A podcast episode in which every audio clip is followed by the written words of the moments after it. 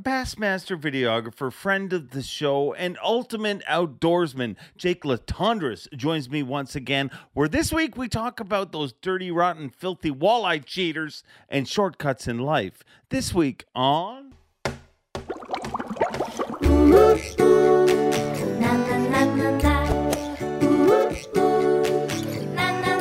I'm Bob Cobb from the Bassmaster. Welcome to Mercer. Welcome, one, welcome all friends, family, freeloaders, fishing freaks. You're all welcome here at the Awkwardly Honest Fishing Podcast that goes by my last name, which is Mercer. And I hope you're having a good week. It is hump day. That's when you find this show week after week. And we are thankful that you have found your way here this week. And um, I'm really thankful to say my buddy is back this week. You know him from Jake's Take. Jake Latendresse um, become a friend of the show. Well, was a friend of the show before he was even on the show.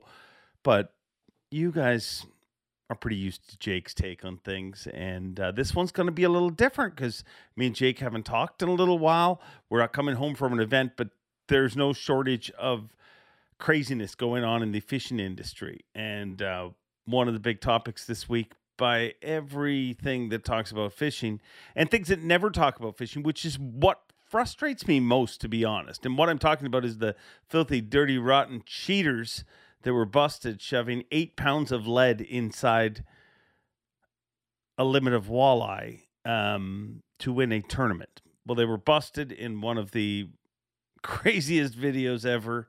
Um, kudos to everybody involved that that that they caught these guys. Um, but what really frustrates me is I have no idea who won the tournament. I have no idea who even was fishing against these guys.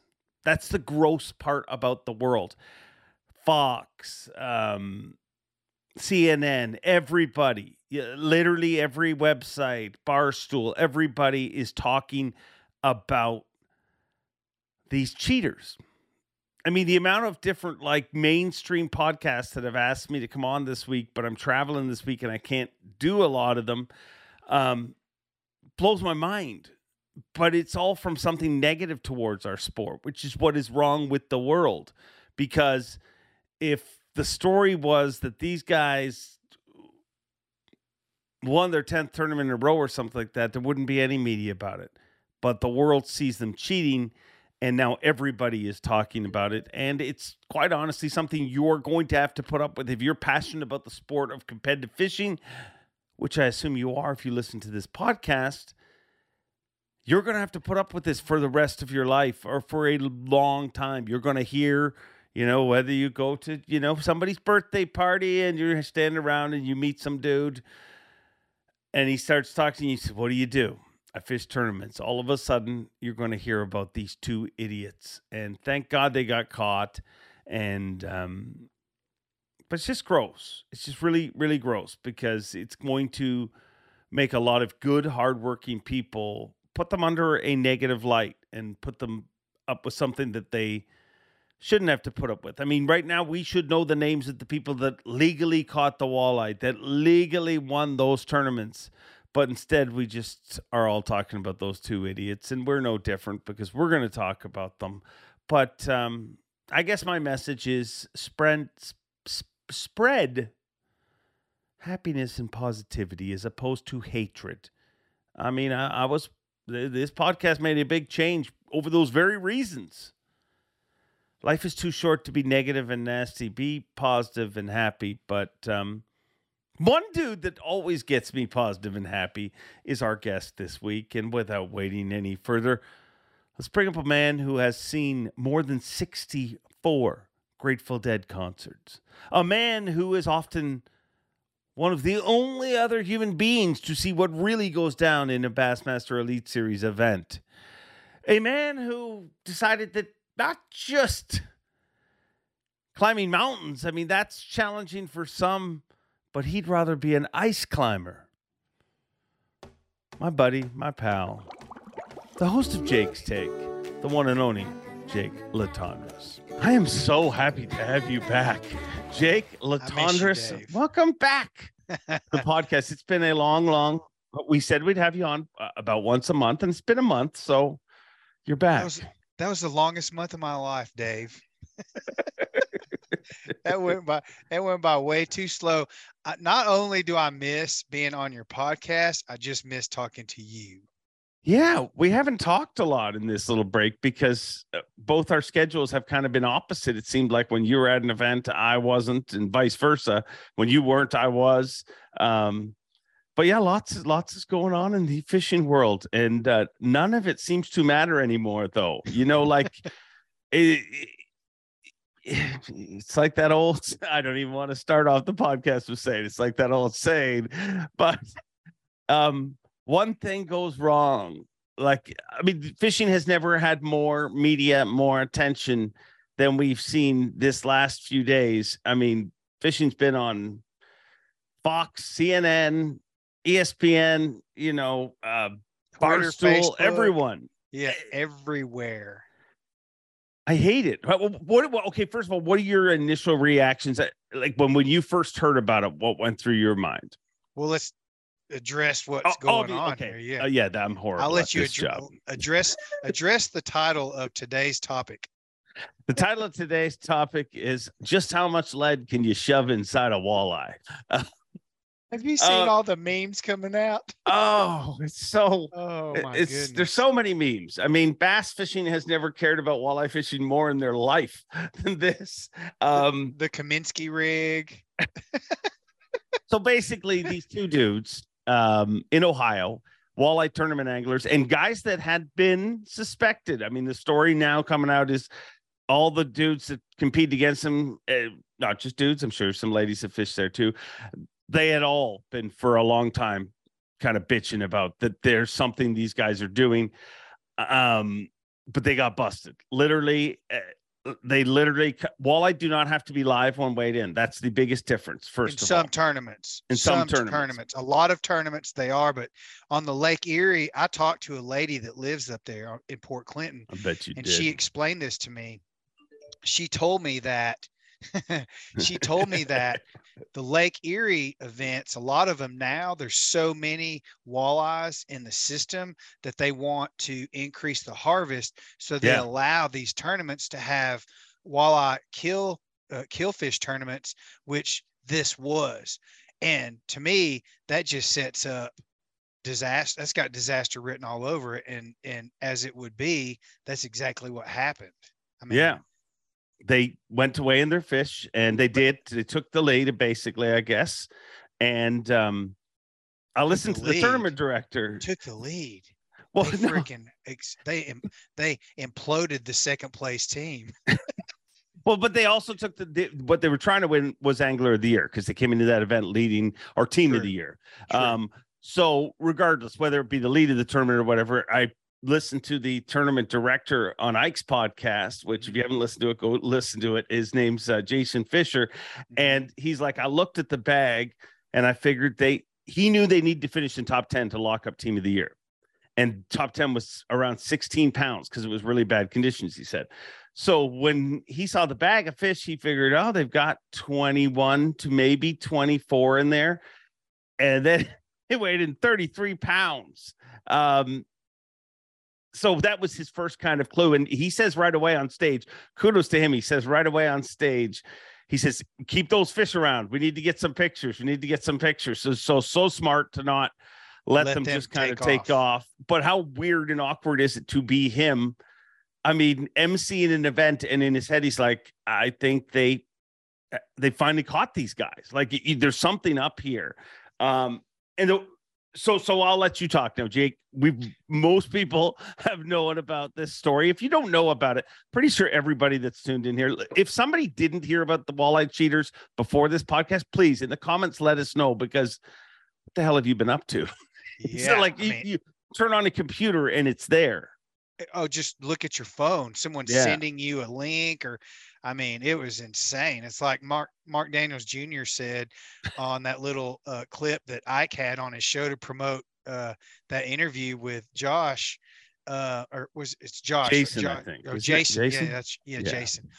Uh, Mark Daniels Jr. says, if someone sends me one more link to that walleye thing, so the guys' names, I'm just going to say them because first of all, I want to address the fact that it's disgusting. What they did is Mhm. absolutely freaking disgusting. I don't like liars, cheaters, or thieves in the first place.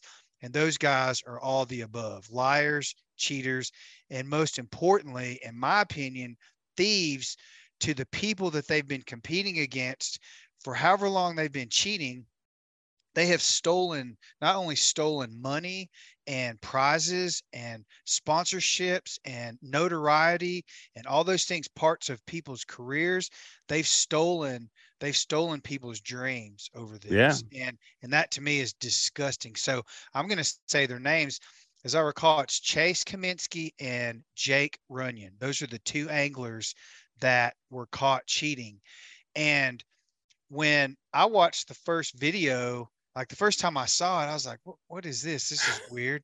And and they had let me go back. You you know they they they they weighed 33 pounds of walleyes, and you could tell none of those walleyes looked like they were over five pounds, maybe five and a half. It's hard to tell on video, but they certainly weren't eight pounders. And and in walleye events, they weigh four fish because typically on most walleye systems, the personal daily bag limit is four four walleyes to keep.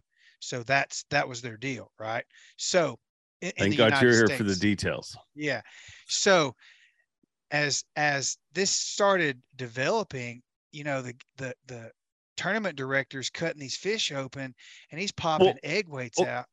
Go but ahead. it did. I mean, I mean, if you haven't seen the video, I mean, it didn't just happen. It was at the side of the stage. The weigh-in had completed, and he said on Ike's show, he said, I, "I started feeling the gut, and he could feel something hard, and so that's what pushed him to to grab said knife and um, slice him and dice him." I digress. And- Continue. and there were people in the crowd, you know, com- wooing and woeing not because of their weight, because it was so much, and it was mind-boggling. They were wooing and woeing in the fact that these guys have a history of suspect weights in tournaments, particularly killfish tournaments, and the the, the anglers in the crowd were going, "There's no way that's 33 pounds of fish." Yeah. And ironically enough, if you took, you know, they found eight pounds of lead in in in the fish total. Plus, they were filleting walleyes on the boat and stuffing lot of stuffing fillets of other fish into these fish. Like Yeah. this is Yeah. just totally premeditated. And and so if you subtracted eight pounds from 33, I don't know if this is accurate or not, but I'm just doing the math based on what I know. If you subtract eight pounds from 33, they would have had enough weight to win the tournament anyway. Yeah. Right? Like, yeah. that- what a joke. uh, they and the crazy thing is like this isn't new like this has been going on for there's been a group of anglers that have said these guys are cheating these guys are cheating over and over again. And the crazy thing is they actually did it once on camera. Like recently they put a camera in their boat and they were you know do, doing coverage. And somehow nobody knows how the tournament director on ike show said we don't know. Like it'll all come out hopefully at some point. But they don't know how it possibly happened with a camera person. Like, is the cam was the camera person bought off? Was the camera or they able to do it? You know what I mean? Like a big walleye, a weight like that, literally, you'd be shocked how quick. And I only know this because when you get a bait fish or something like that, that a fish goes to spit out and a big bait fish, and you go to put it back in its mouth, it's almost like a reverse, like same thing when you shove your finger down your throat and you go.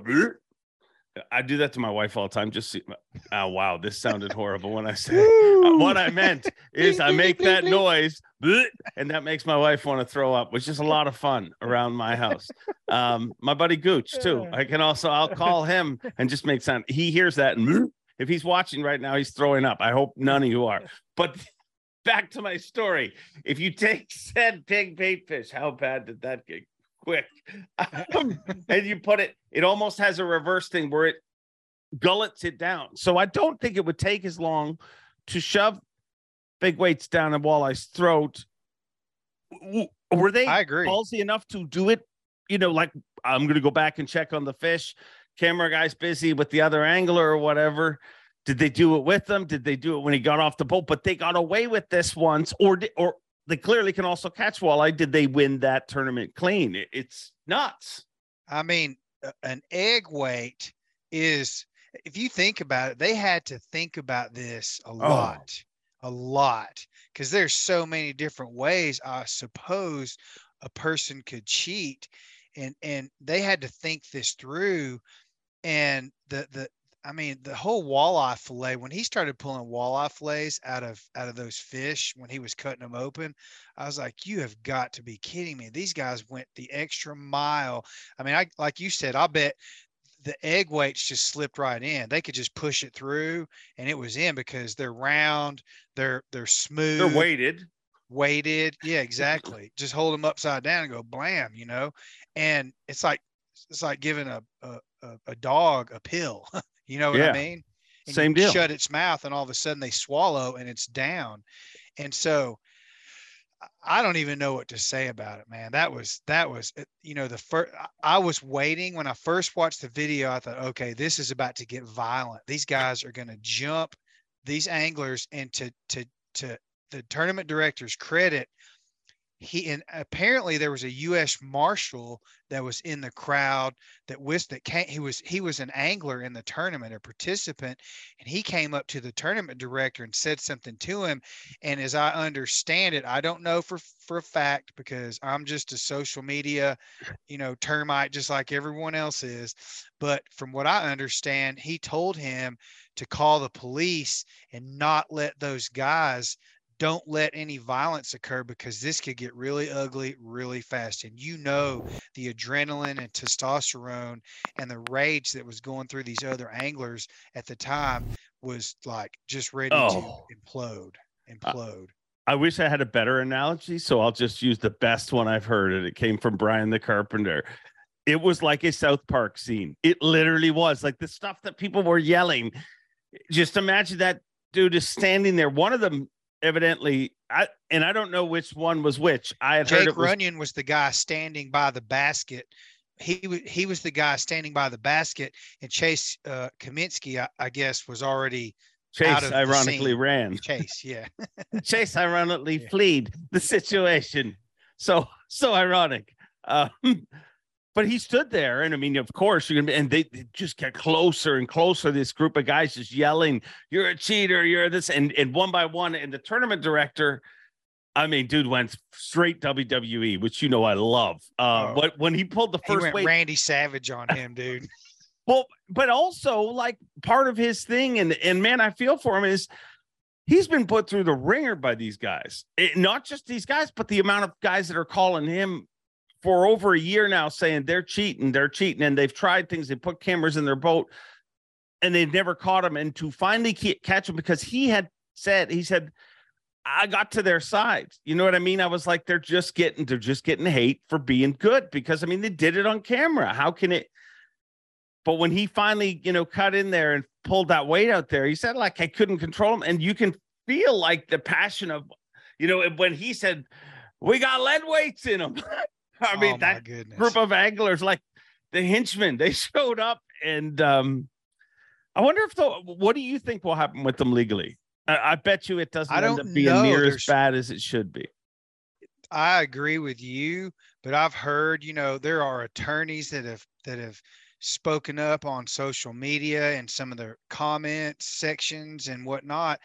I don't know any of these people, and who knows what the truth is or what's really going to happen. But you know, there's there, there fraud is a criminal Yeah. offense, but like, how do they go back and prove the past tournaments whether they were can they can they can they put a polygraph? They did pass a polygraph test. One of them Or- failed. no, no, one, they though. failed it. They One failed of them yeah. passed and the other one failed. So that's where, but they couldn't do much with them at that point, I guess. They got kind of, they left a tournament. They were DQ'd out of a tournament that they would have won 145 more grand from, I, from what I've heard. Everything we're saying today, just for the record, is allegedly, okay? Yeah, Because we don't yeah. really know.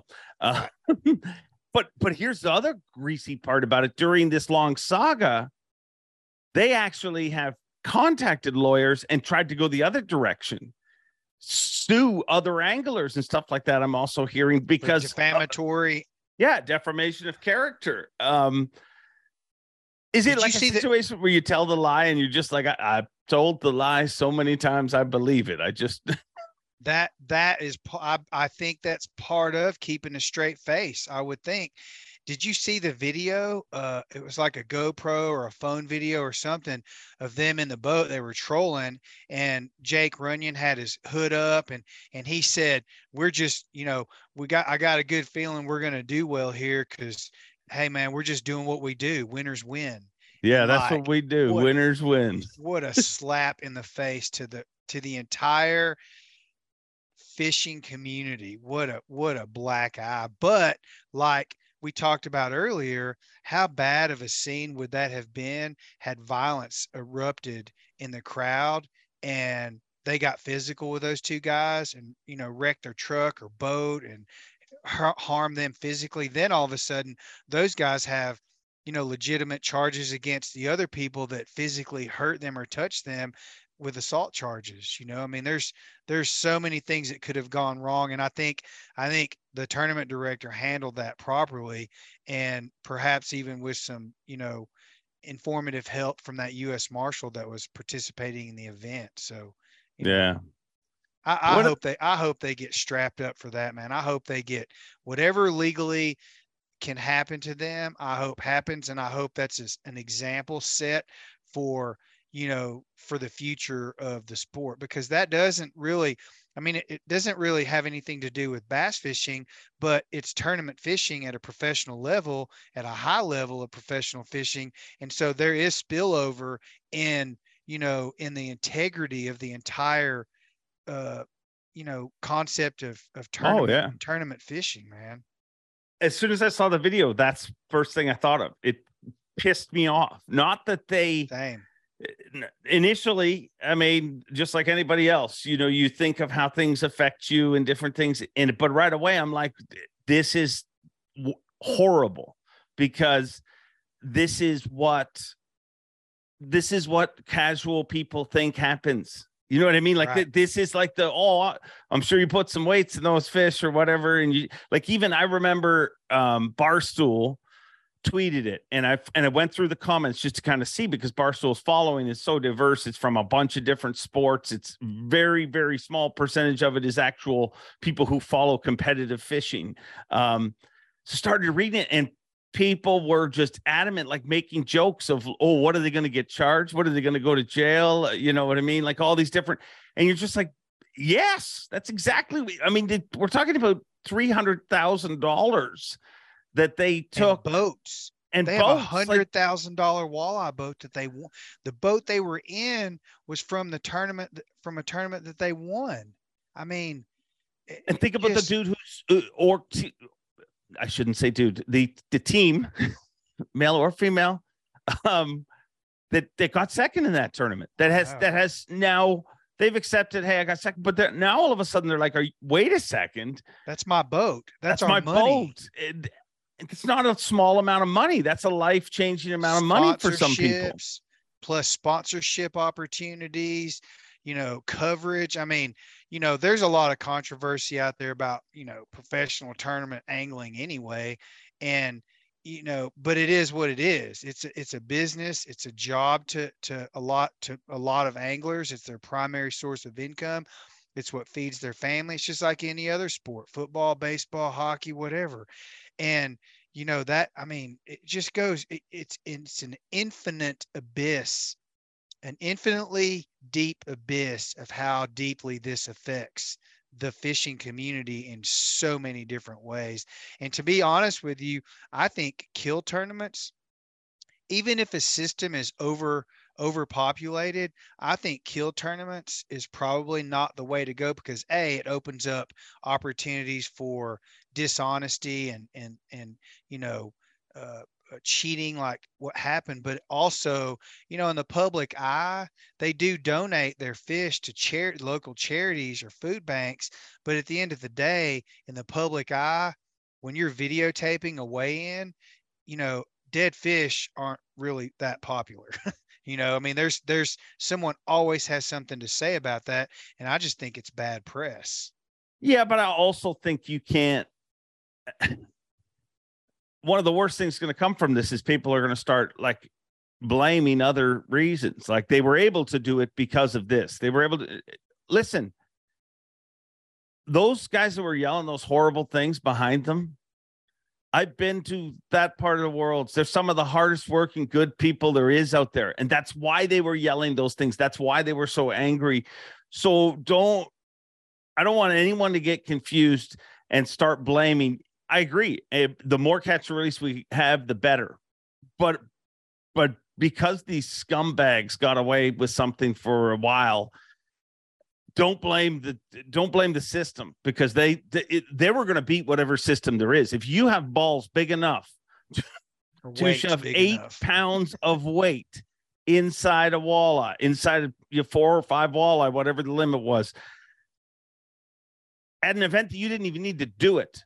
I mean, what Lord knows what they they're capable of, but I, I just think it it's it's a horrible, horrible thing for the sport.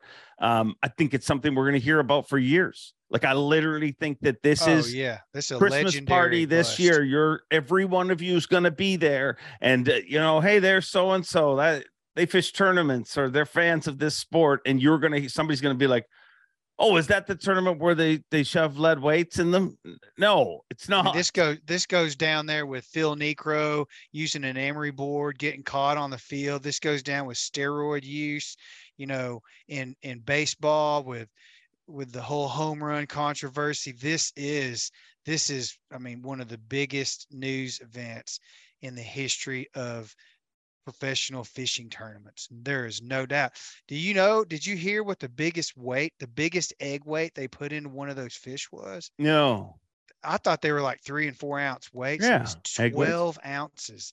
A 12 ounce lead egg sinker was was found. I mean, and then when he was throwing those weights in the basket, I'm like, they're all the same. There's some a, a little bit smaller than the others, but if you think about it, if they had, let's say they had 20 pounds of fish, all five, all four of their fish were five pounders. Let's just say, just let's assume that for hypothetical conversation here.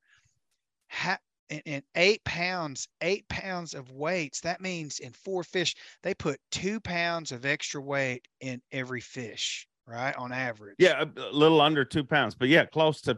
Or well, I guess if it's four fish, I thought it was five fish. So yeah, you're right. Two pounds of fish. Two pounds per fish. That's like, uh, how do you do that? I would like to get, I would like a video explanation from the anglers on how they did it.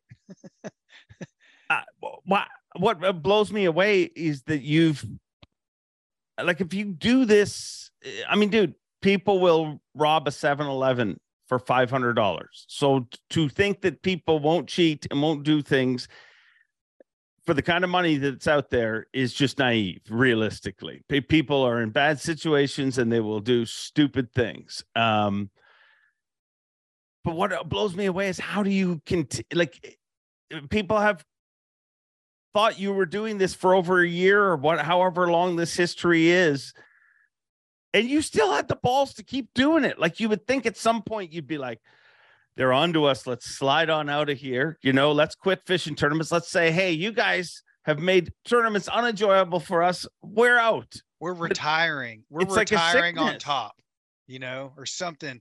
I, I think it was like you did you just say sickness? Yeah. It, it is. It, that's it. I think that's a sickness. They got away with it so many times and they won so much. That's where we have to assume this has been going on for a long time because they got addicted to the money and the fa- the the the attention, the sponsorship. I mean, you know who I felt sorry for in one of those in one of those videos was Ranger Boats oh, because oh, yeah. Ranger was pasted on that on that guy's jersey on the back and the front, and you're just sitting there going, God, how does Ranger feel right now? You know, how much have they paid them to be their their primary sponsor, jersey sponsor. I'm sure they were in a they were in a I'm sure they were in a Ranger boat. I was watching the video of them driving away, and you, all you could see was the back of the boat. But it, I'm pretty sure that was a big Ranger walleye boat. And totally totally loaded down with all the electronics Yeah. a big kicker motor you know a 300 horsepower engine outboard and god knows what else was on there from sponsors from all i mean it's just it's just it's just disgusting man. I can't the, the mfers that were coming across uh, the audio from the crowd was pretty much like all you could say were three words and that was those mfers that's all you that's all I could think about too, man. I said it, I said MF like I don't even know how many times in my head. I've watched that video so many times or the three I've seen three different versions from three different camera angles, phones, people that had you know that were filming it. And it's like every single time it was just those MFers. Those MFers. it's it's a horrible thing. Um, but again, I also like I agree with you. Yeah, it sucks for Ranger, but it doesn't affect Ranger anyway. You know what I mean? I think that what they've done is despicable enough. I mean, I don't think that people stopped buying Broncos back No. in the day. Um, white white Broncos. no, I agree with that. I, I do agree with that for sure. and, and they can't be expected to like people will be like well they better know who they're do-" no that guy could have got the shirt through a dealer. He might that shirt might have come with the boat they won. Who even knows? Like there's so many and as a i mean the tournament director that deals with them all the time and had heard of them they haven't caught them up till now. Uh, you know this wasn't their first time. So what they've done has been incredibly complex. And dude, when you see videos like the one you brought up where they're saying, "Hey, winners win," like I see a video like that, and all of a sudden, pre, like let's say uh, this, this weight video never happens, nobody checks them.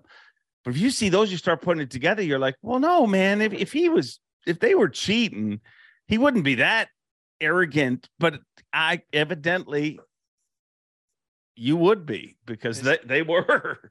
I'm gonna take the words out of Jason Christie's mouth. That made me want to punch someone in the mouth. So yeah, Uh, no, it's horrible, horrible. Um, I think it's horrible for the sport, really, and I I think that that gets used too much. I think when people see things, they're like, "Well, this is a black mark for the sport." Uh, This is, this is, but this is also something totally different. You know, it's not. It's it's not.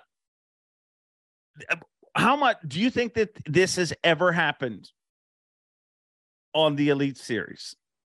on the Elite Series, no, I don't think this has ever happened on the Elite Series. Has cheating ever happened? Ever? I'm gonna, you know, in the history of it, probably. Well, yeah, know. because people have been disqualified. So yeah, Yeah, uh, yeah. not probably for sure. There's been cheating, Sure. but most But- of it's been cheating, like getting a ticket for not slowing down and not completely stopping at a stop sign. That does not make you the same as the dude driving 180 miles an hour. Um, uh, maybe it does to some people, but you know what I mean. Like they're all in, in most of the things I know. It was like, hey, you forgot to put your life jacket on when we were close to a dam, or you forgot to slow down Yeah. in a slow zone. Um, Those are violations of Mhm. rules, not necessarily cheating. You know, there's, I mean, you can forget in the heat of the moment. You're in a hurry to pack up and get to your, you got 15 minutes left. You got a 12 minute boat ride. You're, you know, you're, you're six ounces from where you want to be. I mean, a lot of things can happen in a short amount of time and forget being forgetful about, you know, whatever it is, kill switchers or life jackets or, or whatever that is. That's one thing. But you know what those guys did or, or to suggest i think the system and again i'm not i'm not like I, I totally agree with you you can't blame the system for what those guys did. You have to blame their character. I mean so i I- answered a question a couple of times on dms yesterday on instagram about you know what what kind of people are these? And i go well these are the th- these two guys.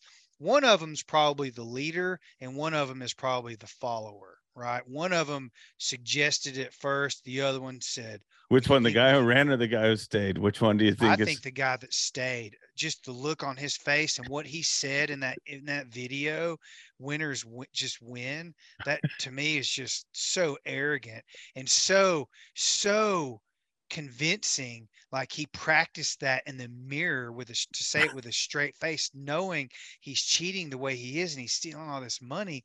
but I think that, you know, I, I think um, the the system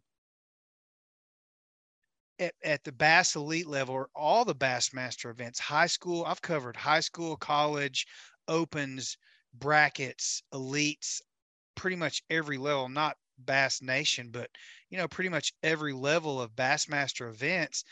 And you know, they have to come in, they dump those fish. Eh, first of all, they have to be alive. You know, there's yep. there's a there's a penalty, and I want everyone to know that watches this that I've been in a ton of boats. We've been around all these anglers. There is a, a, a massive amount of integrity on the Bassmaster Elite series. All the anglers, whether it's whatever it is, if it's contagious integrity, whatever it is, there's a ton of integrity.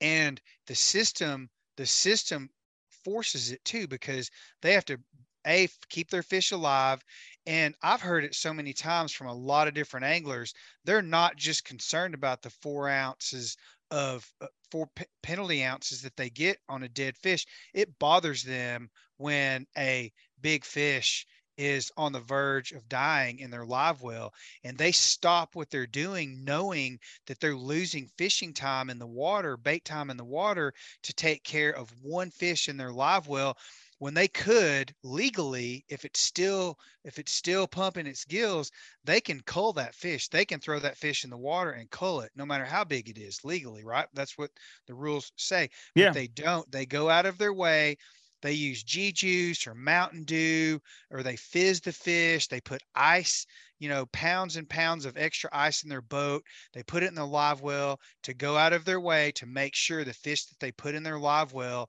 have every opportunity to survive, whether it's the boat ride back, a hook in the gill, whatever it is they do their best to make this isn't just about the rules it's about caring about the resource too.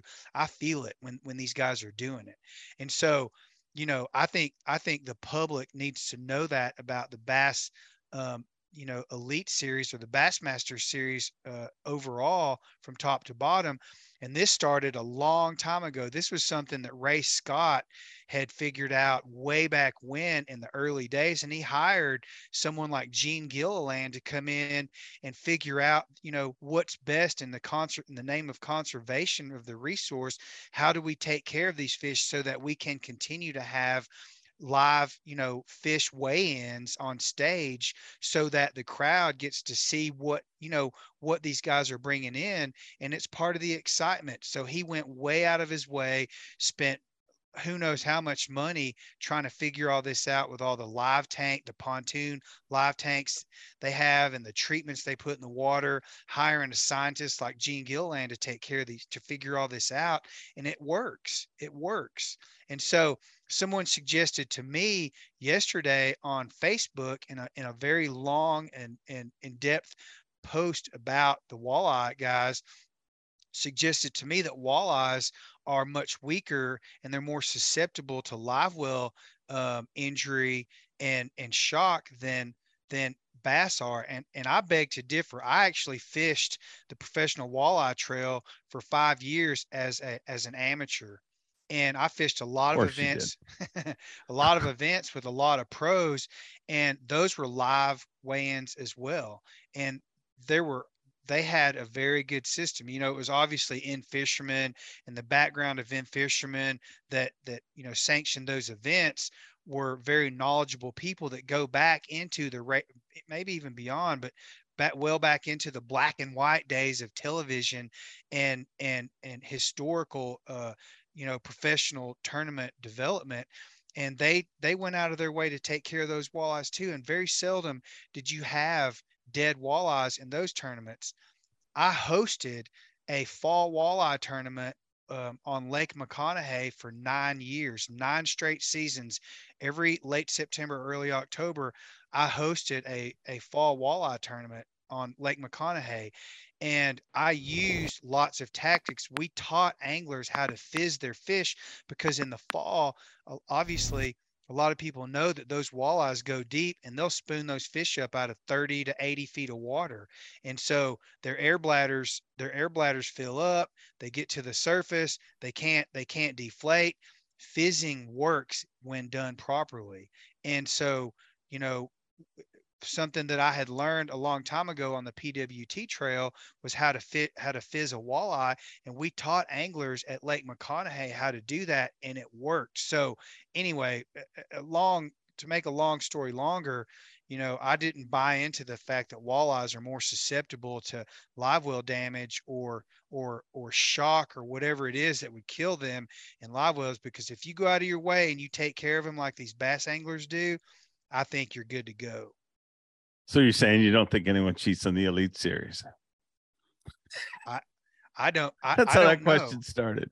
I don't. I don't. Yeah. Sorry. I just, I, I just one one thought led to another, man.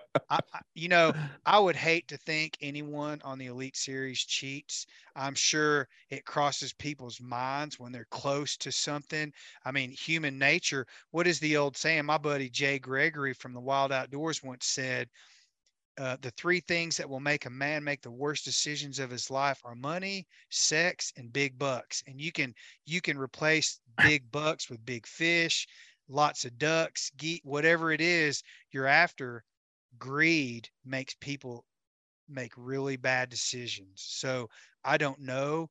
I just know that there's a lot of integrity and the system is very tight at the elite level. So I, I don't even like to think about that, to be honest with you.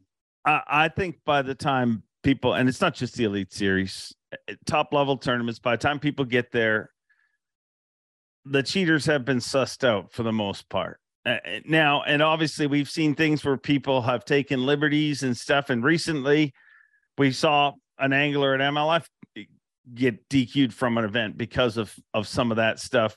Mm-hmm. Um, it's so rare. I just think it's it's by the time you get to the top level, uh, you know, it, it's you've been caught or eliminated at some point. So so let me ask you this because one of the things that they do in Japan that that I've seen in the past and I've watched anglers kind of laugh about it. No, well, yeah, that too, I guess. uh, they'll wand the fish. Like they literally, you know, like when you enter a club, the wand that they run down your legs and or the airport, wherever, they wand the bags as they come through. Do you think that's something? Do you, like do you think this will change tournaments and maybe the procedures that people have to do? I think some tournaments it will. I yeah. don't think I don't think that's something I think that is something that is that diminishes the presentation of the weigh-ins at the elite level. I, I think I th- I don't think that's necessary, and I think I think I think forcing that to happen is is bruising the integrity of the brand, in my opinion, because the people. I mean, it, eventually it comes out in the wash, right? I mean, these guys got caught. How long have they been doing it? Now, maybe there are, I've been asked, I've been asked by the tournament director, and I'm not going to name names. There's no way I would do that. But I have been asked by the tournament director at elite events, did something, did this happen or did that happen? And, and I absolutely, uh, I, it's only been one one time, but when I was asked that question, I said absolutely not. And it was you know a question about a technique and and i just said no these no none of these fish were snagged. These fish were caught in the mouth every single one of them even the ones that you didn't see live i watched or, or recorded it. You can go back and watch every single one of them this was a completely honest bag of fish that this guy caught I agree. And I also think that there's a lot more eyeballs when you get to, I mean, people way underestimate the power of a camera lens and not just the one on the back deck of your boat. If you're competing on the Elite Series, even if you're not in competition, even if it's the day one of this of the event, we don't know what place you're in or anything. There's boats all over the place taking pictures, and I mean their biggest problem is finding somewhere to go to the bathroom. It, right, really, exactly. to be honest, as opposed to exactly. you can't you you can't get away with it. But um, they uh, probably do need to you know figure out how to make sure everyone's GoPros. I mean, everyone is supposed to have a GoPro or a Tactacam yeah. or something in their boat if they don't have a marshal or if they do have a marshal. And not every not every angler has a marshal at every event because there's not always enough marshals to go around. And so but you know, and I've actually thought about that uh, for many years in my in my position as a cameraman on the Elite Series. When some when you see someone like Rick Clunn go out without a marshal, you're just like, there's no pro like that. This is this is you don't even question that you know this is and and and i like to think that about everyone but but you also think about particularly you know young guys huh so what do they do? What do they do when someone doesn't have a marshal? Well, they've got a GoPro or a Tactacam, and those cameras are supposed to be running all the time. Yeah. That's why most of them either have solar energy powering their GoPros or they have some sort of, you know, lithium battery tucked in their one of their back lockers um, to run their camera all day long. There are flaws in, you know, in the in the setup in the rigs that they have because GoPros aren't always that you know totally reliable but you know maybe they maybe they maybe they figure something out. I mean I, have just bought a new truck or i'm in the process of buying a new truck and there's actually a plug-in on the back of this new 2022 model that i'm buying that has a plug-in for an accessory camera for my boat trailer or whatever cargo trailer. So if you want to put a, a, a like a car cam on your boat while you're running down the highway, you can plug it into the accessory outlet on the back of your truck so that you can see what's going on under your boat or in the boat or under the under the cover of your boat or whatever it is while you're running. So, you know, technology will probably fix itself in this case at some point. Yeah, and I think with with the you mentioned one big difference, you know, with eh, fish having to be alive it changes a lot of things. There's not you can't shove 12 ounces of weight inside a fish and expect it to live uh, or human really i would imagine. Um, you can't do that and expect to live. Um, so it, it, handles itself a little bit there but i also don't think the wanding the bags is a big deal like the way they do it in japan like as you come through they just wand your fish. But i just think it's ridiculous that it just sucks because it's it's the thing that it's like TV shows, fishing shows. Forever, everybody thinks there's a scuba diver down there. and I right, wish we had yeah. the kind of budget to have such things, uh, but we don't. But it's like the old, like that's what you hear. You go to a Christmas party and you meet Joe the accountant. Joe the accountant, that's the questions they ask. Oh, yeah, don't you guys have scuba divers? Oh, don't they just put weights in those fish? So the fact that somebody actually did it and um, it sucks. It's it's a bad mark on the sport. Um, oh, it, has been in the deer hunting community for years. A guy, you know, becomes really good at understanding the biology and the habits of of mature whitetail bucks. He goes in and and harvests a really big one the next year, he goes and harvests another big one. And over a 20 or 10 year, 20 year career, you know, he kills a bunch of really big trophy whitetails because he's figured it out. Well, the word around town is, you know, he's baiting. There's no way he can be that good at it. And, th- and then all of a sudden, you know, that guy's got the integrity and the knowledge and the time to put in to understand it that well but then then there's some other guy in in a state you know, in some other state that's been doing it for 10 years and he gets busted for for pouring corn out for and baiting deer in. And then all of a sudden it, it creates question amongst everyone that that that does that. So, you know, man, stop. If you're a cheater, stop. you know, just stop, man. This is just this is there's no place for that in in the sport and these activities. It's just it's just it's just BS, man. Yeah. Well, it, it also makes me think of something I saw once, and I've thought about this the rest of my life. I was in a car, I was in a store, Dollar General type store. And this was years ago, and this kid tried to steal like a little dinky car.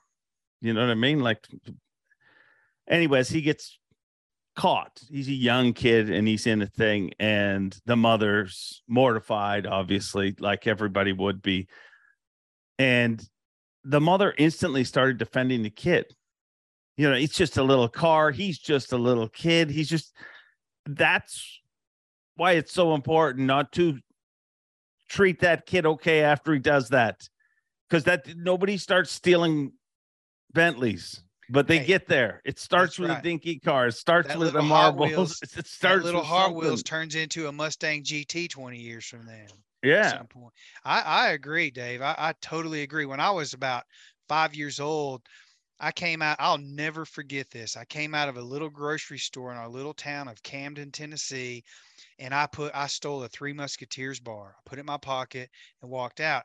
We got to my mom's car. I think it was like a Ford Impala or something. It was like, this is back Chevy Impala, 70s. no?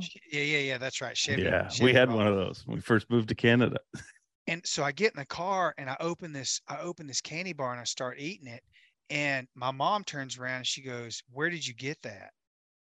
And I said, From the store. And she goes, She was, she got pissed, like, Yeah. like pissed. She got out of the car, opened the back door, grabbed me by the arm, pulled me out of the car, and said, You go in there right now. You take this to the store manager and you apologize for what you did right now. And I was in tears. I was scared. I was hurt. I was embarrassed. I was all the above, all those things that you're supposed to feel when you get caught doing something like that. I walked into Beasley's grocery store. You know, that was back when the manager of the store was sitting in an elevated office above the store so he could watch everything. And I, I walked in there and my mom goes, Mr. Beasley, my son has something to tell you. And he came out of the swinging door and walked down the stairs and he knew what was going on because I had this Three Musketeers open with a bite bar. It's all over your face. Just Exactly. that that made you so happy only moments before, but now it's just shame. Oh, it's shame, man. It might as well have been a turd in my hand, man. and so he walks down and he he bends over and gets eye to eye with me. And it took me like I felt like like everything went numb and I, everything went totally silent. And it was just me and him in the spotlight and everything else around us was just frozen in time. And i said mr beasley i'm really sorry i didn't mean to steal this i just wanted it and my mom knew my mom wouldn't buy it for me and so he took it back and he you know he patted me on the back and he goes please don't ever do that again but i really appreciate you coming in here and telling me the truth and I never stole, I've never stolen anything since that day. And that was the lesson in life. So take it back to what you just said and how parents need to parent. Maybe it only takes one correction like that to to dissolve the greediness in a young person for the rest of their lives because they learned one lesson when they were five or six years old and that taught them not to ever do that again. S- Do you back to our walleye friends? Do you think they were driven by money, or do you think they were driven by glory of of Yes. All being those guys? all the above. That's ego. Again, you know, that's someone asked me, I don't think I addressed this earlier. Someone asked me, you know, what are these people like? These kinds of people are the guys that would would attempt to screw your wife. Would if they watched you drop your wallet, they would take the money out of your wallet.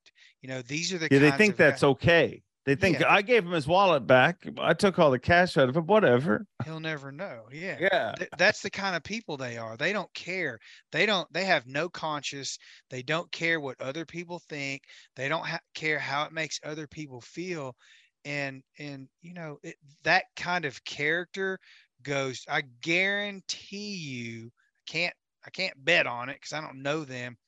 But I can almost guarantee you that if you go back in their life history, if you had, you ever see that movie, The Final Cut with Robin Williams in it? I think I'm going to say yes. it, it's it's a non-comedy. It was one of the most one of the most serious movies I think he's ever played. was it when he was a photographer? He worked in a photography place. Well, he was the he was a because he was the librarian when they were making putting implants, uh, camera implants in people's in, in chips in their eyes, and their entire lives were being recorded. Oh, it's called the Final Cut. It's a fairly old movie, but he was the librarian, so you could go into his his office in the library, and he could he could go and find your video, your life history video, go back and, and reel back in time and show you what happened in your life. If you ever had any questions on how, why you feel the way you do today, he could rewind back to when, you know, you did something wrong that affected someone person's life and from that point forward subconsciously you became th- a different person for the rest of your life over it and I think that's part of I think that's part of this. Those those two guys, I wouldn't trust those guys with anything. I, I wouldn't get I wouldn't say, hey man, we hang on to my wallet? I got to go over here and you know I got to go to the bathroom or whatever. I would not trust them with anything. And I hope this, I hope this cleans it up. You know, we say this is a really bl- big black eye on the fishing, sport fishing community or the tournament fishing community. And I agree with that. Perhaps this needed to happen. This went public, and now this is going to clean up Yeah. some of that stuff and make the integrity stand out that much more because those guys are examples of what can happen, particularly in today's world of social media and iPhone cameras and all that stuff. Yeah. And and I can't say it enough. I said it's a black eye on tournament fishing, but it's a black eye on tournament fishing for those who want it to be. For it'll be something that people you'll have to all will all have to answer for for years to come. It'll it's it's but I still feel like 99.9% of the people in the industry are great. You know what I mean? That that's what makes the fishing industry, that's what makes the outdoor industry so special because you know, they're people I want to hang with. There are people who uh, we have like-minded feelings and thoughts on a lot of things, and and and the outdoors just kind of bonds us together. So don't let two idiots affect what you think about this industry because it hasn't changed. It's it's no different than it was before these two idiots got caught. Um, they just happened to be two idiots that did something stupid. Um, you mentioned a movie to, to to to leave our walleye guys. You mentioned a movie, um, but I watched a movie that made me think of you, non freaking stop, and just the idiot that you might be. Don't tell And- me it was the Karate Kid. Uh, no, no, I did. I, I, actually, it's funny. My son Lee watched The. Karate Kid recently, and we were all about it. Um, Free Solo. I watched. I'd, I'd heard about it for so long, and and you know he. I'm a big Rogan fan, clearly, and I've been um, meaning to watch it. And it was just one night we were like, well, let's watch this Free Solo movie. But dude, there was parts of that movie that I literally. Free Solo, for those of you who don't know, it's about a, a climber who climbs without ropes, without anything. Alex Honnold. Yeah. Yeah, and Alex, what? Honnold. Hunold. Yeah. So Alex um is nuts what he does. And I just kept thinking about you and your ice climbing days. Did, have you seen that movie? And and Oh, as a climber, how nuts is what he does? As a cli- from a climber standpoint, we know and everyone knows he's one microscopic mistake away from death. Yeah. If he makes a mistake, he's going to die. And the route that he climbed on the nose on El Capitan was is not easy. I mean, No. the first people that climbed that route, you know, were banging pins into cracks and aid climbing it. They weren't, there was no one crazy enough to free solo that. And Alex has been, you know, there's one, there's an old saying about free soloists and that they all die. They're all, they're all one, they all die. I mean, I've known several of them that were friends of mine that were very famous in the rock and ice climbing world that died so free soloing. It is it is an insanely risky and consequential event when you decide to do that. However, the people that do do that, like Alex Honnold, he finds freedom and he knows Yeah. the consequences that he's facing and then he's putting himself in and he's he's a genius level his, his mind works at a genius level from an engineering a route finding a physics like all these things come into play when you're rock climbing at that level. And one of the things that was you know being strewn through the rock climbing community at the professional level like if someone did something you know crazy in the bassmaster world and all the anglers are talking about what happened from a positivity perspective or a what if what if perspective you know, professional climbers that I know from way back when, from Canada and and America alike, we've talked about this before, and and it's, you know, do you do that for money? Because they made they made a lot of money off of that film. I mean, that thing won that thing won an Oscar, best Yeah. documentary. I mean, that was they, they, and they're doing more films. Um, and so the controversy there is, do you put yourself because they're filming this, that you you put yourself at risk to free solo something for the fame and money, or are you really doing it for yourself and your own mind? And if you are, why film it? Because you risk all the people watching it, the crowd at the at ground level in Yosemite that was watching it with spotting scopes and binoculars. If the guy falls and dies, there's trauma involved there. Of course, you have the choice whether you're going to watch it or not. Or if you're a camera guy like Jimmy Chin or some of those guys that were doing it, you choose to to film that and you put yourself at risk to see that yourself if he were to die do you stop filming it or do you film it all the way to the ground all these questions came up in in conversation about that movie and i'll address it this way there's a better movie about a different guy that no one's ever heard of called the alpinist and i believe it's on like united airlines on their in their movie selection it's called the alpinist and it is it's to me i'm not going to say it's i'm not going to say that it's better for everyone but it's better for me because this is about a guy who has he, he's either he's autistic or he has a different he has a different level of mentality. There he has a disorder but he is unbelievably talented and he's an ice climber and he does all these insane even more insane what alex honnold did on on Yos, on el capitan in yosemite. This guy's doing in the canadian rockies in pakistan like he's doing it. He wasn't inviting anyone to come film him or watch him. He would literally sneak off. No one would know where he went and he would go do these insane solos um, by himself. So if you get a chance if you like free solo go go plug into the the alpinist. It's it's a much better in my opinion a much better movie. So, so do do do uh, are a lot of climbers against kind of free solo climbing, like meaning like you- you're making it negative toward like towards the sport, or is it, i think there are some people i, I think I, but i also think or is that jealousy? Yeah, Yeah. I think jealousy brings that out in people. Like they want to criticize someone that made millions of dollars off of a movie like Free Solo because they're jealous because they made a lot of money. So they create controversy, you know, because it's a controversial activity. Like really, if you think about it, if, if Alex sits down and he's a very honest person and and very you know he wears his his honesty on his sleeve so everyone can see it. He's not scared to say what's on his mind to anyone. Mhm. and so if someone were to ask him which i don't maybe someone has i don't know did you do this for the fame or the money or did you do this for yourself? And if he looked into a camera and said well i did this for myself. I always free solo for myself then the question becomes why did you accept money for it and why did you have people film it then? What was your purpose in doing that?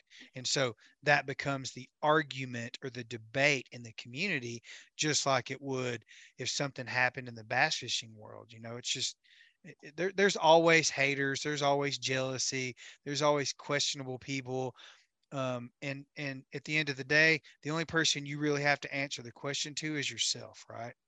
Yeah, yeah. It, it um, and I can see how there would be naturally hate. Like, think about it. I mean, as a non-climber myself at all, I mean, the only thing I've ever climbed is a tree, and I wasn't great at it. Um, but I mean, hey, I climbed Yosemite or whatever this uh, mountain is that you climb you climb with ropes. You are a badass. But then you, because of this stupid movie, they too have to answer for it for the rest of their life.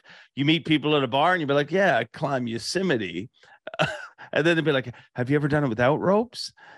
It, it must drive a lot of climbers crazy. But I, I thought it was a cool movie. I um, I think that's a fine line for everything. You know what I mean? Like, well, why, if, if it's truly for you, why do you do it? Well, the money that you got from it allows you to be free and, and do what you really wanted. I mean, I felt watching the movie, and it's a movie, they can show it from whatever.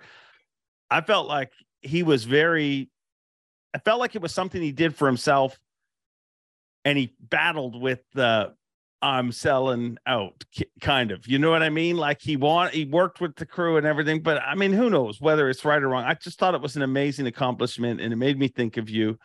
So why does a climber go from like climbing rocks to climbing ice like you did? Is that more challenging or is that just where you live?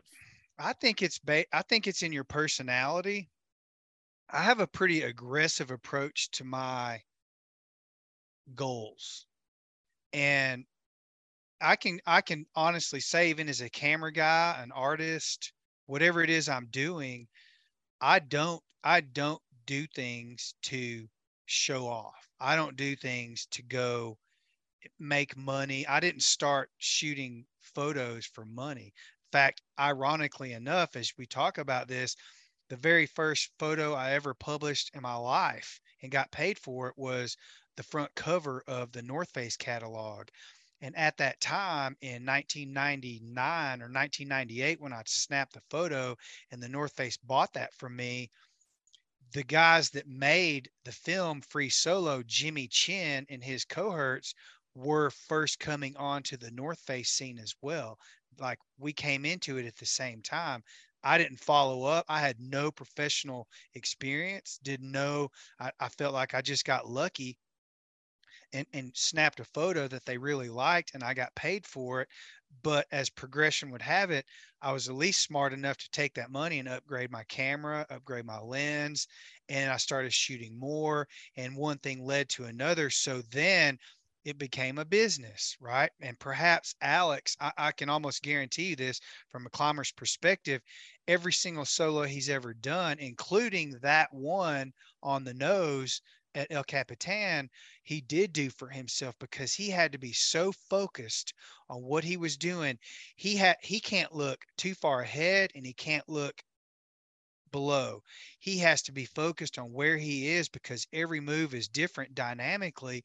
So he has to be completely ultra focused on what he's doing, or he's going to lose his life. And he knows that his friends are watching him, not to put them in that position. So, again, having said that, eh, they set it up, but when he woke up that morning at whatever it was, 1.30 or 2 o'clock in the morning, they didn't he didn't make an announcement and go, Hey everybody, no. I'm gonna go do it now. He went and did it in his own head because he felt like his headspace was it was was in the right space and he had the he had the mental fortitude and opportunity and capacity to go to go accomplish what he did that day. And he did. Yeah. So yeah. I, I think it builds from a personal perspective up to. And personally, I'm glad they made a lot of money off of that. I'm glad those guys have worked their asses off for a very long time in some really, really harsh conditions to get to where they are. And they didn't do it. Jimmy Chin will tell you the story that when he was he was going, he was actually going to I think he was going to Gasherbrum in Nepal to climb an 8,000 meter peak or maybe even an Antarctica trip and he was one of the climbers one of the talents in the in this photography assignment that National Geographic was doing. I think it might have been Antarctica but the one of the the photographer who was supposed to be assigned to that trip got injured before they left. So the publisher and director of the trip gave Jimmy Chin the camera, who had never been a photographer in his life, and said, "Here, you're now the new photographer for this assignment because we can't bail on it." And he eh, he'll explain to you he didn't even know how to turn the camera on.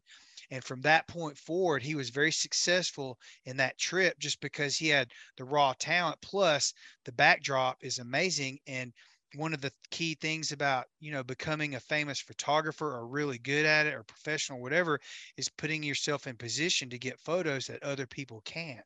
So obviously they were in that environment and he did. And from that point forward he worked his ass off for for two or three decades to get to where he is now. And i say good for him good for all of them Yeah, good for all of them. Eh, I, I found it amazing. I mean, no shortcuts in that sport. There definitely isn't. You can't. There's no cheating. Lead, There's no lead lead weights, weights into in the. that shit. no, that um, I uh, it just it was a like the, literally there was times I had to look away. Like I'm like, oh my, god, I can't even look like at what he's doing, and he's hanging off this this mountain.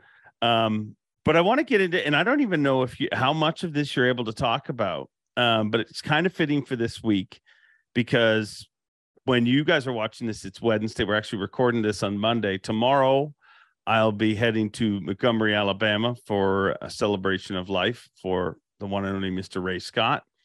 And then uh, Thursday, I'll be in Springfield, Missouri for the Bass Fishing Hall of Fame. And um, uh, which is always an amazing event. You get to see the who's who of the industry uh, and the amazing inductees every single year. But you kind of got to hang around with all of that wrapped up in a bow in the last few weeks with a project you're working on. Can you talk about that at all? I don't know. I mean, it- it- no one Best seems way to to find out. yeah, no one really seems to care. I, let let's say this, okay? We're I'm on assignment and I'm very very lucky to be a part of this, okay? Because I haven't been around this sport at this level for very long. 11 years in a cameraman's career is uh, I guess quite a long time for some people, but relative to when this all started when when the um, uh, BASS started, it's a very it's a drop in the bucket particularly when you when you measure it up to how many things have happened how much has changed how far it's come from from from day one. But to answer your question we are you know i'm on assignment with ben oliver and we're shooting a a a, a documentary about the history of of bass and and it is quite intriguing everyone is going to need to watch this when it comes out. I, as I understand it, it may start coming out sometime in early 2023. We have most of this first year's um, episodes shot. We still have a couple more to do, but it starts from day one. From from the day Ray Scott. Oh man, I get chills, and I'm I'm telling you, Dave. I was sitting in in in in Bill Dance's office. We had the whole thing studio lit, and Bill Dance, being from Tennessee, a Tennessee football fan, Yeah. the, the orange tee. I wish I had it. It's upstairs, but I got him. He gave me he gave me a Tennessee hat, and he told me stories about things that happened, like how the twenty the 24 volt trolling motor system started at Beaver Dam Resort in Camden, Tennessee on Kentucky Lake, my hometown, in like 1969. And his trolling motor broke. He's telling me this story. And and his trolling motor broke in a tournament, in a bass tournament on Kentucky Lake. And he contacted his wife and had her all she had at home for a spare trolling motor was this 24 volt trolling motor, which was a prototype. And she got on a Greyhound because he needed it the next day.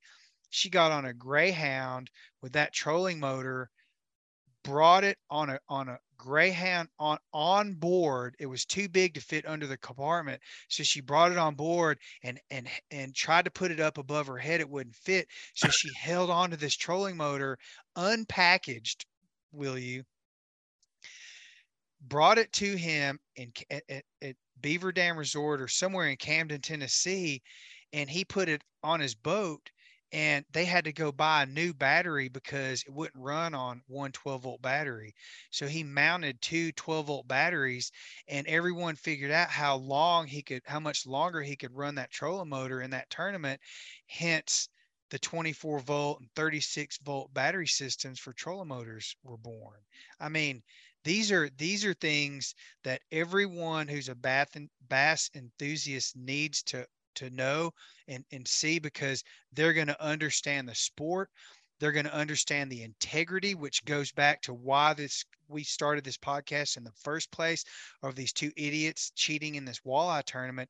Ray scott's integrity began from day one. I mean, I've heard, you know, he struggled and he wasn't oh, always man. on mark with everything that he said or promises that he kept, but he struggled to get to where he wanted this to be because his vision was where we are today. He knew this was going to happen if he did this the right way. And part of that, eh, or all of that, was hiring the right people like Helen Sevier, Bob Cobb, and, and having people like Roland Martin, Bill Dance, Hank Parker involved in his events to bring integrity to this to his to his vision and, and that's where we are today. That's why when we talk about, do you think there's cheating going on in the Bassmaster Elite Series?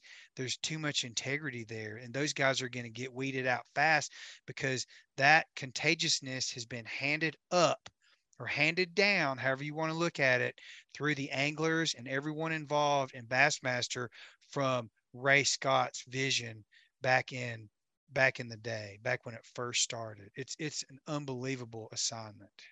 And it, it's and it's so much more than just tournaments. I mean, it, it uh, like Ray Scott. You know, I kept thinking about it when you were talking earlier about catch and release and stuff. There was a time when Ray Scott said, We're going to release all of these fish, and nobody released bass. Like literally nobody. He took it from trout fishing because trout fishing they had got onto it earlier that like how precious that resource is and it's so limited and they started catch and release and he took it from there but there was a time when i think it was in mississippi or wherever the tournament was where they literally had to stand up on this dam and they said we're releasing these fish and the law was like you're not releasing these fish and they had a standoff and it was like well you're going to have to stop me if you want to. So the the things that that Ray Scott and Bob Cobb and and and I hate even naming names because there's so many people that have touched and molded and made this sport that we both love what it is and um that project that that you ben jm and bass is working on is is honestly something that's needed to happen for a long time and it's something i'm i'm really excited to see and i'm kind of a little jealous like i mean uh, you know, getting texts from you at dinners with Bob Cobb and stuff like that. It makes me feel left out. I wish it was there because I know those are always a lot of fun. But um, it's an amazing, name, amazing. Your name comes up all like at every sit down. Your name comes up, Dave. So you are def. You have definitely been there in spirit, and and uh, we we talk about you, and there is definitely love in the air for Dave Mercer at all these interviews, man. I can well, promise you that. Yeah. Well, uh, I don't know if love is the word I would use, but I appreciate them. Well, the them... boots, the boots, the boots are are big boots to fill from from when everyone involved, writers now that that took the took the uh, opportunities that were given to them that Bob Cobb get you know handed to them or the people in the marketing department that Helen Sevier hired to create what we have today and and and the people that Ray Scott got involved to make this happen. It goes back to the old cliche, you're only as good as the people you associate yourself with. And that's what he did. That's what left that's that was that's his it, it makes me get goosebumps and it almost brings me to tears. I get choked up when I think about it because of the legacy that he left behind and and it, it's all summed up in one word in my opinion and, and this is just going i wasn't there you know i wasn't there for the first classic i've i've seen the video numerous times and i've i've interviewed people now and i understand it much better than i ha- ever have before but the one word that i would use to to wrap up that entire project is integrity and the contagiousness of the integrity and that this was not going to be wavered. Integrity is not going to be wavered. If you're, I guarantee you, there are certain things that have happened um, in in Bassmaster events that Ray Scott probably would have just gotten rid of anglers for and said, "You're you you don't belong in this group of people because that what you did does not illustrate what I started. Okay. And we're not going to waver. We're going to make you an example of this because you need to understand this is the direction this is going to go. These are the tracks that we set this train on, and you're not going to knock it off of those tracks.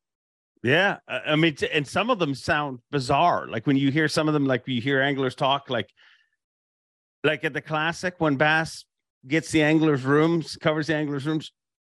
If you weren't married, you were not staying with somebody. Like there was all these different things. You're like, how can a tournament? But if you think of the time, like what Ray was trying to create, he's building. He was literally building a sport. Um, we're talking about all the media that that that our sport has gotten because of a negative, but Ray was literally hounding down newspaper writers, everybody to cover this sport, and he didn't want any negative to be around it at all um, while he was building it. And it, it's it's it's amazing. It's it's a true.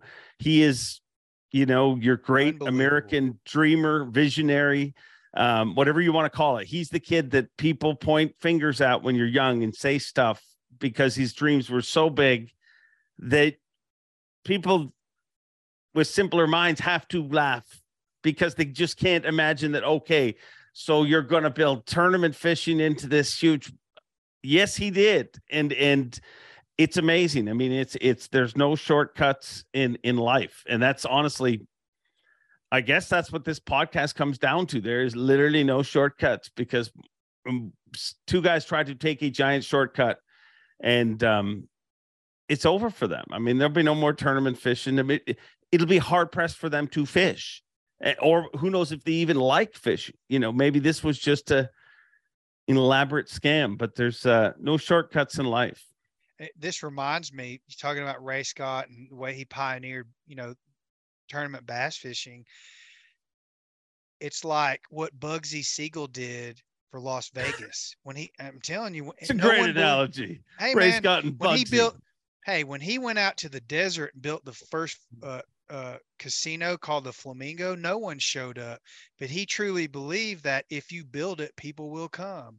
And no one believed he had this vision of what Las Vegas would be, just like Ray Scott had the vision of what Bass Bassmaster or Bass would be eventually.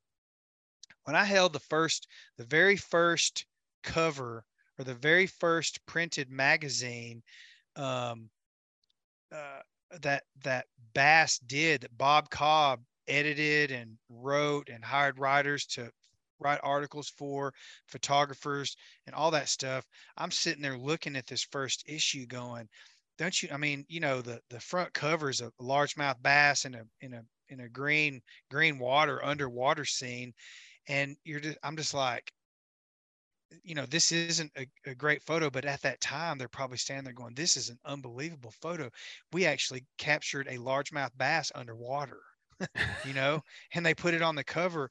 And to, to feel that history vibe go through your body, it makes me want to protect bass BASS and Bassmaster, it makes me as a fan, as an employee, as as part of the whole scene, it makes me want to defend it and protect it that much more because of what Ray Scott did for it. it it's it's uh, unbelievable. It's cool. Yeah, I, he's the chicken that laid the egg. I, I, say that to to Ray. I used to say that to Ray, and I always say that to Bob. And it, it's amazing what they've. I mean, there was a time when a bass was just another fish. It literally was just another fish. Like there was trout, stringer. there was bass, there was, but it was just another fish. It was just uh, you go fish like, and now bass fishing. Go into any North American tackle store. It is literally seventy to 80% of their sales. A good, you, you know, it depend on the area, you know, further shops. north you get, like it, it's, dude, it's, dude, this is all part of it. You know, I mean, think about the boat manufacturing, you know, the freaking, I mean, Bass Johnny Morris, Bass Pro Shops, you know, everything, everything that, that, the, the, the, what he did, what Bass did, what Ray Scott did for so many people, it's endless. It is completely impossible to cover every detail about what you know mushroomed out of that concept everything this podcast the hat that you're wearing you know the logo on your shirt, you know, my my hoodie, my My hat, freaking job, your job. You know what I mean? Uh, like the, the scars on my hands from the sharp hooks that have been, you know, everything, everything, dude. It's incredible. It's incredible. No shortcuts in life. But I do have an I do have one story because it it flashed up on my Twitter here, and I've heard a lot about it this week, and it's I think it's a good one. And this is not it's not a knock on you, Jake, but Bring it. you're you're gonna you're gonna think it is. It's not. Okay, Um, I can take it. so I said there's no shortcuts in life, but there is in Las Vegas. It turns out there's big news is coming out. I don't know if you've heard about this. You can now get a leg lengthening surgery. So people that have, people that were shorter and want to get taller, they can add between three and six inches um, to your legs, and it is like. the But listen to this most messed up surgery. They break your femur. What are your two? Your the big one is your femur, right? Tibia, your Tibia? femur's in your thigh. Yeah, Your the tibia femur. and your, uh, your- your- Your tibia is your shin, right? yes, Okay, so they break or the no, your tibula and fibula, or is that your other? They're similar to the arm bones, but your femur's up up from your hips to your knees, and then going down from your knees to your ankles are your your tib and fib. Okay, well, let's go with your thigh. The big Okay, your femur, your they break if you want if you want only three inches, they'll break that, basically break that, and they put this device in this. Listen to this. If you want six inches, they got to break both. They got to break your thigh and your shin, basically. And then you get this device put in you, and it gives waves, basically electronic waves, which slowly stretch, slowly stretch this, the bones and lengthen it. So you can add, and it takes six months. So you spend six months in bed to recover for like, to, and, and and every day they're getting a little bit longer, and you and you got to take a lot of pain pills. It says, so you're going to end up a little taller. But after six months, you're probably going to have a chronic dependency on opioids, which is going to be troublesome, I imagine. But if being short has been an issue for you, it can now be fixed in Las Vegas. Would you would you do that surgery? No, if I'm gonna get anything lengthened, it's not gonna be my femurs. Okay. if there was another part of your body you could add No. three inches, would you No. shut down your life for six months? No, that that's to me to me to me i'm just not that insecure about myself to have to to think to think that i need to go feel taller. One of my jokes growing up was always i'm going to get a full body tattoo. It's going to be me but taller. I'm five eight okay? Which That's- isn't that short. Which No, isn't that I'm short. not- like no. I'm short. I'm i'm a i'm a short guy um but i'm not the shortest guy on the planet dalton But- tumlin might be no i'm just kidding no, but I think five eight. Like I would. I, mean, I'm assuming most of the people that get this, like you go to their website, dude. I went. I got went down a mole hole one day in this, and I was reading people's testimonies and stuff like that. Like people, like here's the weird thing, and it costs seventy five grand for each three inches. And the max they can do is six, right? And you, and you're not guaranteed three. They hope for three. It might be two. You know, depending on how your bones stretch and how much pain you can take and the rehab process from the opioids that you're going to be on for the six months that you're stuck in bed. But but supposedly skyrocketing business during um, COVID because all these people that wanted it were like, I I just need to be on off." Zoom calls and I can be Yeah. stoned and be in Zoom calls. So um, a skyrocketing business during during the COVID times, but everyone that got it now they would be the ones on the website. I'm sure they wouldn't put the negative ones, but everybody raves about it. Everyone's like, it's so amazing to walk into that room and look down on people and stuff like that. I just it's so i'm not doing that no not i would never even consider that that's not happening to me that's not happening. I'm going to raise my children to be confident kids. Hopefully they're not you know they don't have that problem. You know people with the napoleon syndrome have that problem need to go get their femurs broken. Do you shit- think that, do you think those walleye dudes if I don't know how tall they are, but do you think they'd be the kind that would go, if get- it, deal if, with it that. if it made them money probably. Oh yeah, totally. Oh, that's It's a- cheating. That's cheating in life. You are who you are. I- This is my firm belief. Whether it's boob jobs, penis lengtheners, femur leg stretchers, or whatever it is, or lead weights do, in your walleye. lead weights in your walleye, you're cheating life. You are who you are. You catch what you catch. Be happy with yourself. That's what's the problem with the world in the first place. It's not, you know, from a political perspective, it's not that we're not the problem for other people. You have to look within yourself. My mom had the greatest quote ever, and I quoted her this on her birthday a few uh, weeks ago. She says, and she's told me this from day one that I could understand English as a child. She said, to be a beautiful person on the outside, you have to be a beautiful person on the inside. And I and I to this day hold that as an ethos and mantra in my life because you are who you are and you can't do anything. Well, apparently you can go to Las Vegas and do something about that, but you know, be happy, man. Just freaking be happy, dude. Yeah, no, it's it's it's foolish. It's foolish. It um uh, but I get it. I mean, I'm sure that that's the lottery of life. I mean, there's people who like who was that dude last year, the short dude from the Bronx or something that became a big deal. The the bagel guy that was screaming at people, had like a huge complex, but he was a shorter guy and he had that's what it all came back to. But it's just, I mean, it it, it what it is. Enjoy Have life. s- have you seen the guy on Instagram who has he's he's an amputee from his waist down, and he he's a he's a uh, he's an African American guy with he's shredded. He works out constantly. That dude like can do anything. I mean, it's un not anything, but unbelievable what that guy has done, and that's a testimony to. Uh, this is a tangent, but it's kind of similar. I mean, he, he got cheated in life, right? He- Yeah. He, could feel like he got cheated in life. Clay Dyer. Clay exact Dyer, same. exact same thing, man. They made the best of it. And I'm sure they go to bed some nights thinking, wishing, why me? Because they can't do everything they want to do, but they can do more than what other people can. Normal Yeah. people can. And I think that's a testimony to, you know, reaching down inside your gut. And if you're not a good enough walleye fisherman to be the team of the year, don't stuff lead weights in your fish because that's bullshit. Yeah, and just be happier with the person that you are because you're living somebody. I just stabbed myself with this pen trying to flip it, uh, but but everybody, you're living people's dreams, and, and- and that is the truth. Like we we really do have a good life, and uh, just be happier with this person you are. Don't live in the filtered. That's the other thing that's ridiculous. Filtered. Females, stop using filters, especially the ones that are called no filter.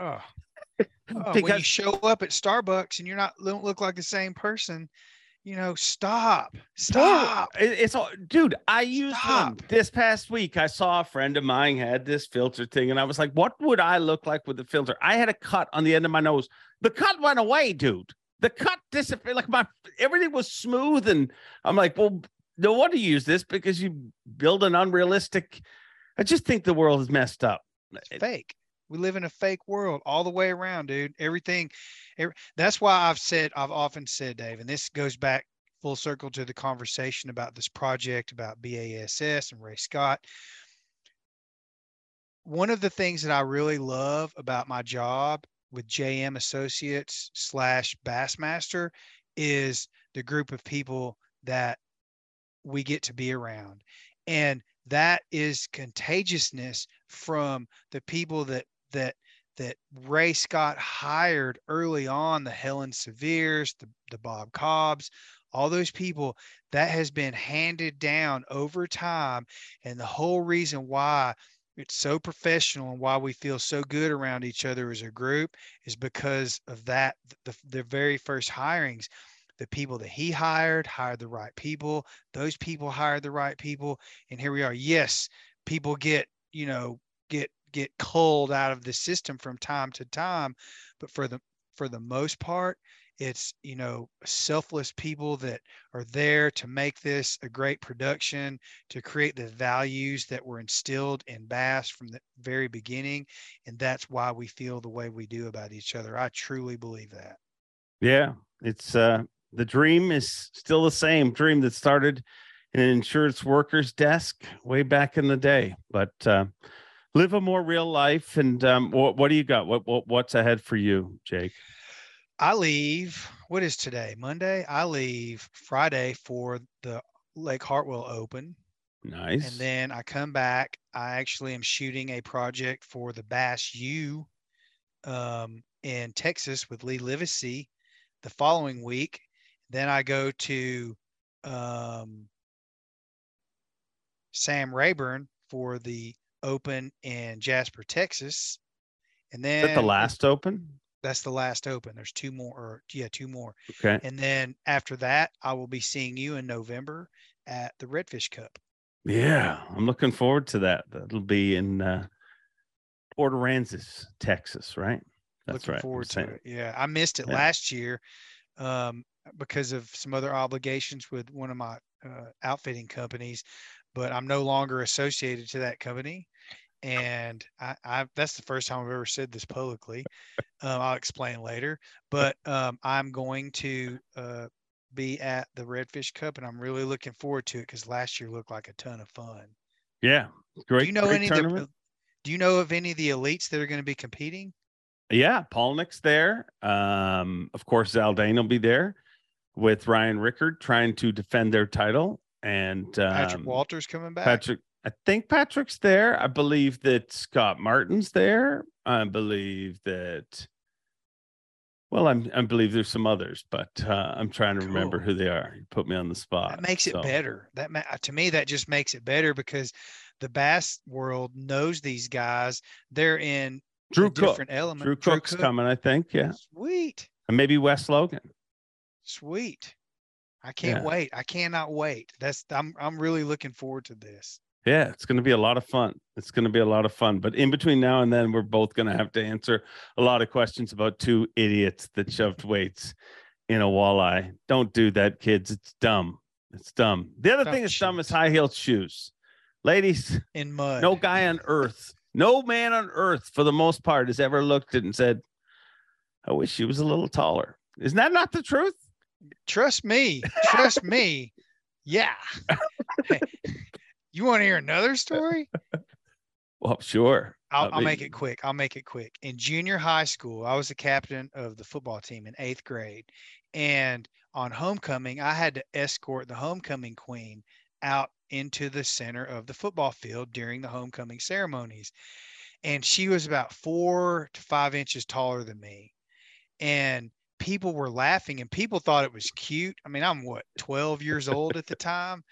and everyone thought it was cute and all the moms were up there laughing and you know again they were talking about how cute it was but i did get subconscious at that time about what why they were laughing or why they were smiling at me because i thought she was taller than me since then i've never ever dated another another girl which she wasn't my girlfriend at the time but i've never dated a girl taller than me because i don't want to go through that again You're traumatized from it.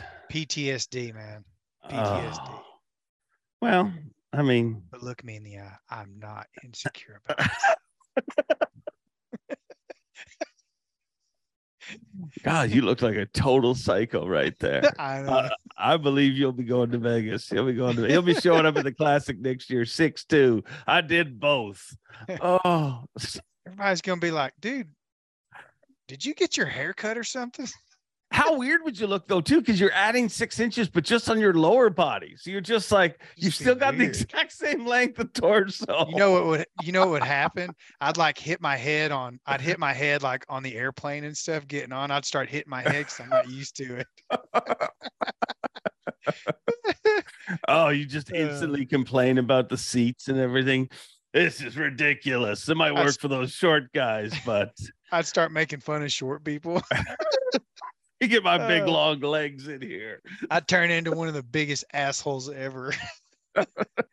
Uh, Oh, well, um, uh, like I say about my hairline, I'm just bald to give other people a chance. And I think the same thing's true with you, my friend. If you were six one, I mean, no other guys would have a chance on life.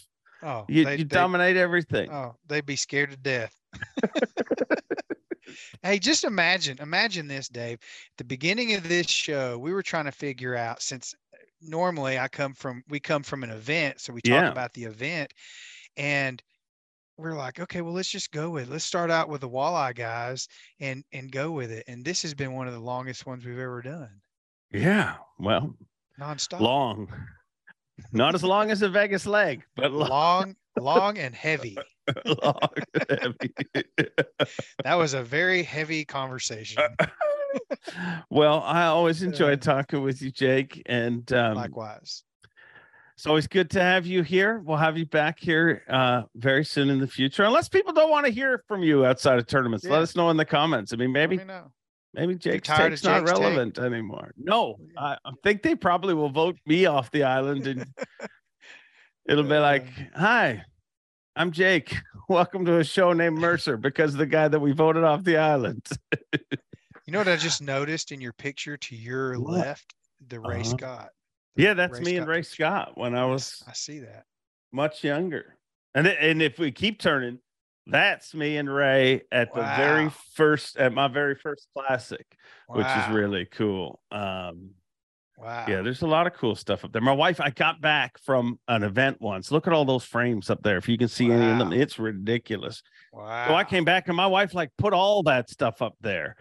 And um I, I don't really like it to be honest. And now she's gonna know. Well, she kind of knows because I'm like, I don't like pictures of me. I mean, the picture of Ray's cool and everything, but I just don't like pictures that I'm in. Uh, but she worked really hard on it. So Well, I mean, look at this stuff. There's It's the nice. Bass Story by Bob Cobb. Bob Cobb's book is up there. yeah, yeah. All the bobbleheads. There's there's Yeah. there's good stuff there.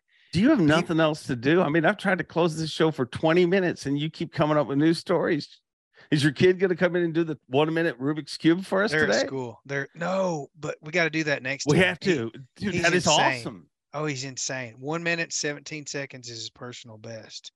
And now he's What is doing the like world record for that? Do you know? six seconds, six and a half seconds with one hand. Shut no up. kid- I'm uh, you go look it up on YouTube right now. They're There's- putting lead weights in that friggin' Rubik's Yeah. cube. yeah, yeah.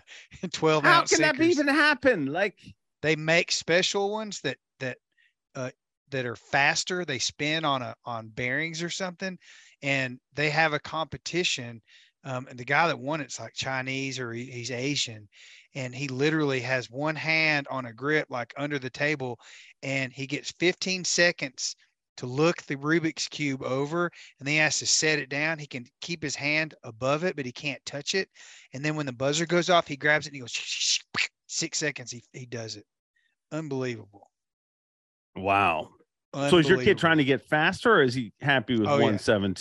117? oh no now so his school he started a trend so now like people are bringing rubik's cubes to school and they're having competitions on the playground and like he started it at his school yeah Wow. so if rubik's cubes make a huge comeback then With i want kid. some royalty Uh, yeah i'm, I'm Yeah. we're not cheating for money we're just gonna figure out how to get it I, I feel like a total loser right now, just so you know, because you're how old is your son? Eight He's eight. He can do the Rubik's Cube, something that I have yet to accomplish in my life without pulling the stickers off. Yeah, or breaking it apart and forcing it back together. Well, when I was a kid, I used to peel them. Like I took the time to peel them all off and put them, but you could tell I cheated at it. I never got to. I never got the. I've yet to this day. I've never done a Rubik's cube fully. I mean, I've There got, I've got- I can get a few. How There's you al- said that one day you roasted you posted my son is writing an algorithm for the Cube. I was like Jake's lying about his kid again.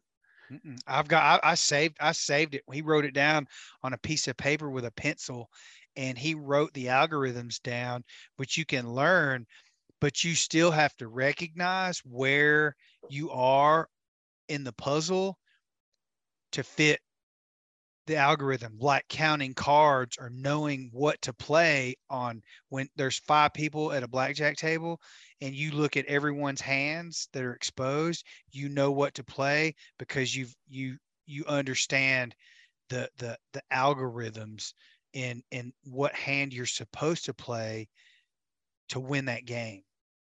It, it's and, and at eight years old, I'm like, dude, I don't care if there are algorithms. That's ridiculous.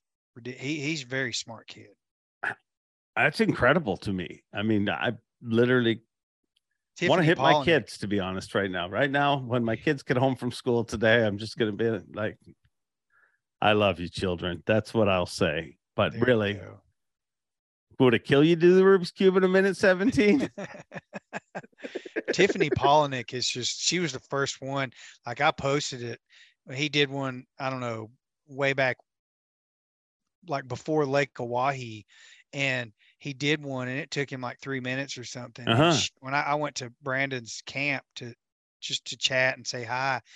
And she came out of the trailer and she the camper and she's like the first thing she said was, "Oh my God, what your son did with that Rubik's cube, like the focus that he has in his, like you can see him focused and and and just the the the eh, the motivation to do that was incredible. And so when he did it minute 17 seconds in that restaurant, you should have seen the people around us and all the tables were like they're all staring at my kid doing this Rubik's cube. It was pretty cool. It's a very proud dad moment. Yeah, it's incredible. I, Charles Sim, who is uh, before Corey, Chris, and Gussie showed up on the Elite Series, he was the second Canadian to ever qualify for the Bassmaster Classic. The first one late Hank Gibson, but Charles could do it in three minutes, and I thought that was so impressive. And after I, I've always said I'm going to get you on the podcast to do it, Charles, but it turns out you're not coming on because Jake's kid does it in a minute 17. So brush up on your Rubik's Cube skills. Um, wow. This podcast has gone many, many different directions. Let us know if you guys like any of them. Jake, are you gonna are you gonna end this? I mean, we can't even do an ender now. Just tell Bob Cobb to take it away. Bob Cobb, take it away. Thanks for watching. Please like, comment, and subscribe because Bob Cobb of the Bassmasters told you to. You hear?